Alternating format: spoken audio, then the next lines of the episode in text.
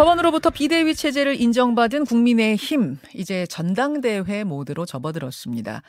아, 지금까지 김기현, 안철수, 조경태 의원이 직간접적으로 출마 의사를 밝혔고요. 나경원, 유승민 전 의원은 유력 주자로 거론되고 있죠.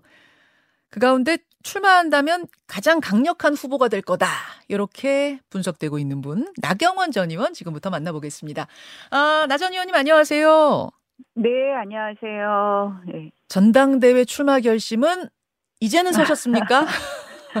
전당대회를 언제 하는지가 결정이 안 됐습니다. 그래서 네. 사실은 지금 말씀드리기는 좀 적절하지 않은 것 같고요. 음, 사실은 저는 이제 어 조금 전에 뭐 우리 김현정 앵커께서도 리드 멘트에서 이제는 당권입니다 이렇게 나오시는데 네.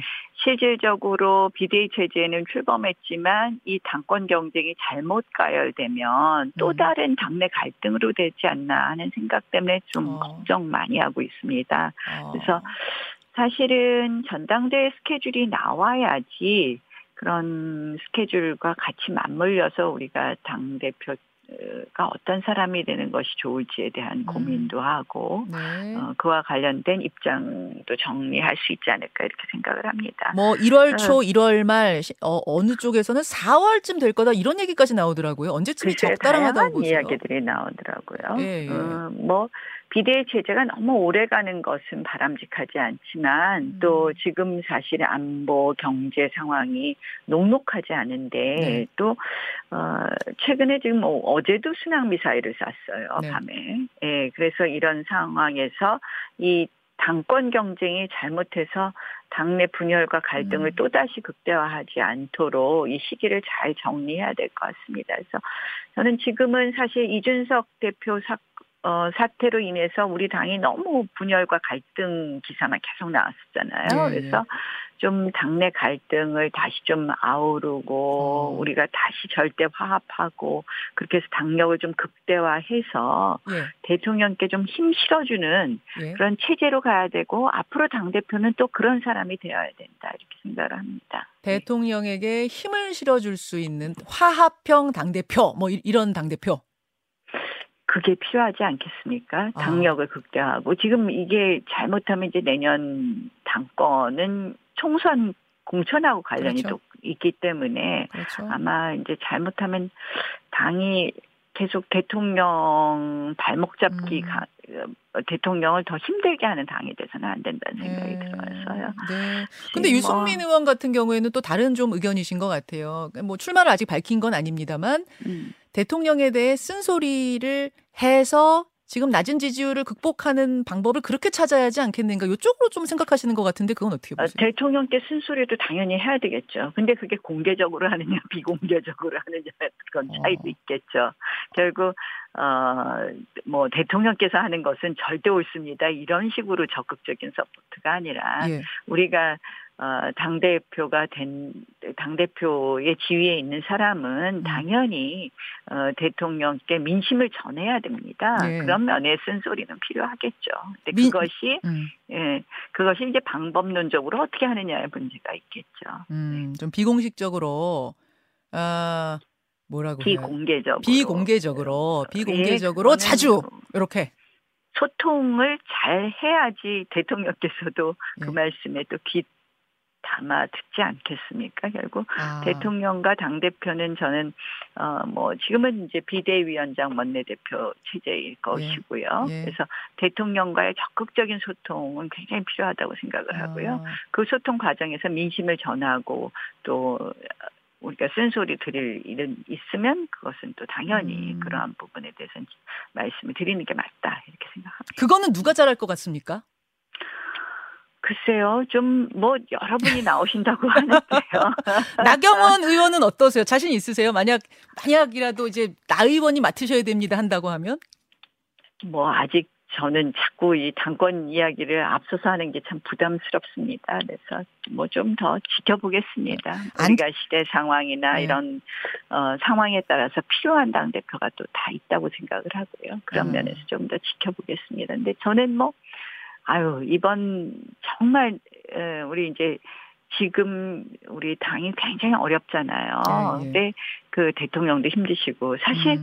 취임 6개월도 안 된 대통령 탄핵하자고 나오는 그런 어. 얘기들이 나온다는 거는 말이 안 되는 얘기거든요. 그냥 어떻게 하면 좀 흔들어 볼까 이런 세력들이 너무 지금 세력화하고 있기 때문에 어. 좀뭐 당내 좀 두루두루 화합하고 또 야당하고도 소통하고 하는 음. 노력도 정말 부지런히 해야 될 것 같아요. 예, 그리고 어쨌든 예. 지금 국회가 여소야대인데 이 뭐 일을 하려면 야당을 다독거리고 음. 어, 어, 데려갈 건 데려가고 음. 또 그러나 야동 야당이 지나치게 발목 잡기를 한다든지 이러한 부분에서는 또 강경한 대응을 해야 될 것이고요. 음. 그래서 단호한 대응을 해야 될 것이고 그래서 어, 아주 어려운 자리인데 그래서 두루두루 정말 화합도 음. 할수 있으면서도 또 다, 단호한 대응을 할 때는 음. 할수 있는 뭐 그런 어, 리더십들이 좀 필요하지 않을까 이렇게 생각합니다. 지금 당 네. 지지층 대상 여론조사에서는 계속 1위를 달리고 계세요. 네 그렇더라고요. 그렇죠. 예. 지지층의 열망이 이렇게 강하면 정치인이 끝내 외면하기는 어렵잖아요. 조금 지켜보죠. 뭐 아. 전당대회 시기나 이런 거 좀 보고 예, 어, 예. 말- 예, 예, 보겠습니다. 네. 자꾸 시기 얘기하시는데 시기가 너무 빨라도 뭐 늦어도 이런 거에 따라서 지금 출마 결심에 변화가 있습니까? 아니 뭐 그런 것보다는 우리가 이제 이 좀 뭐 그런 뭐해 보겠습니다. 두루두루. 자꾸 오늘 너무 계속 압박 질문하시는데요. 알겠습니다. 조금 전에 말씀하시면서 그 세력화 네. 이야기를 하셨어요. 그러니까 대통령을 뭐라고 표현하셨죠? 대통령을 뭐 흔드는 흔들리는 흔드는 예, 것이 점점 뭐. 그런 느낌을 받으세요. 최근에 김용민 의원이 그 윤석열 대통령 퇴진 집회에서 한 발언 그 부분 말씀하시는 걸까요? 네, 그렇죠. 그리고 퇴진 집회가 벌써 시작됐다는 것, 예. 이런 것은 어, 세력화가 빠르게 되고 있다 이렇게 보고 있고요. 그래서 어, 어, 실질적으로 야당의 지금 스탠스도 김용민 의원 혼자의 그냥 돌출적 발언이라고만 보기에는 어려운 부분도 있다고 생각을 하거든요. 아 그래요? 아, 김용민 의원 외에는 그 무대에 선 현역 의원은 없- 사람은 없죠. 없는데? 그런데 어, 실질적인 이 야당의 스탠스도 어떻게 하면 이 틈새를 보고 있다 이런 생각을 해요. 최근에 뭐 어, 여러 가지 대통령에 대한 비판은 물론이고 음. 지금의 안보 경제 상황에 대한 이 야당의 어, 이 행태를 보면요. 음. 예컨대 이제 한미일 훈련에 대해서 예. 친일국방을 들고 나왔어요. 이것도 대표. 본인 그러니까 그런 세력을 결집하는 용이거든요. 그래서 어. 사실은 너무 국정의 발목 잡기를 지나 어, 넘어선 예. 실질적으로는 국민 갈등, 국력 어, 낭비 이런 것을 지금 야당이 강력하게 지금 초래하고 있다. 그래서 음.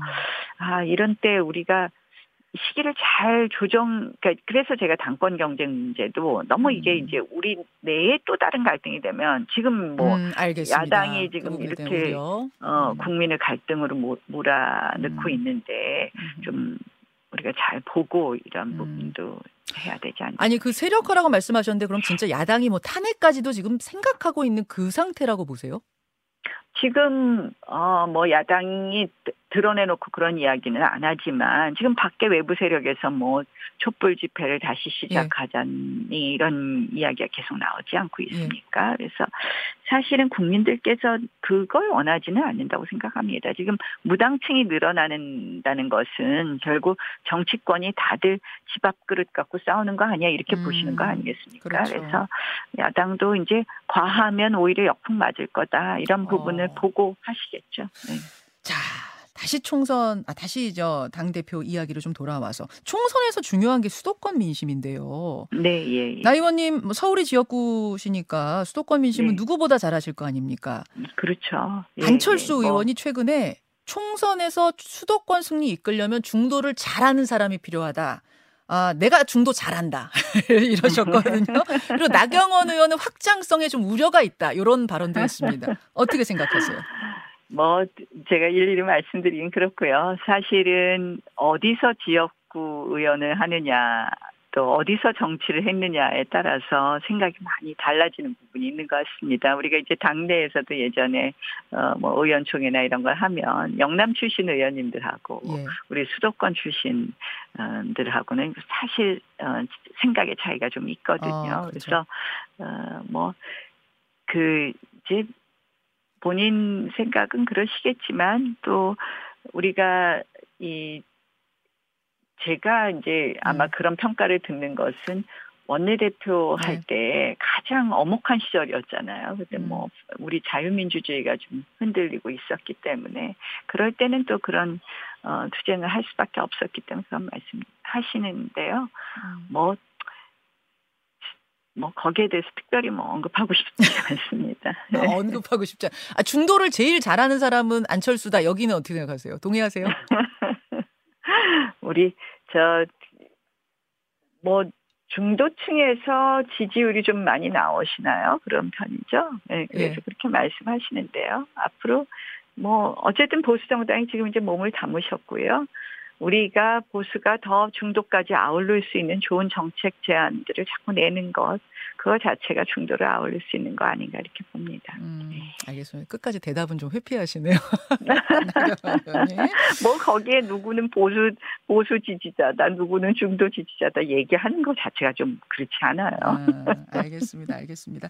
네. 나경원 전 의원 만나고 있습니다. 현안으로 좀 넘어가 보죠. 어, 네. 요즘 국감이 한창인데 네. 어제 뭐 나전 의원님 도 보셨을 것 같아요. 김문수 경사노위 위원장에 대한 국감장이 대단히 뜨거웠습니다. 결국은 퇴장 조치로 끝이 났습니다. 네. 윤건영 의원은 수령님에게 충성하는 측면이 있다. 이 발언에 대해서는 김문수 위원장이 사과를 하셨는데 문재인 전 대통령은 김일성 주의자가 확실하다고 생각한다는 발언은 이제 확실하다고까지 말씀을 하시면서 끝내 파행이 됐거든요. 어떻게 보셨어요? 김문수 의원님이 이제 그동안 어, 제야에 있으면서 예.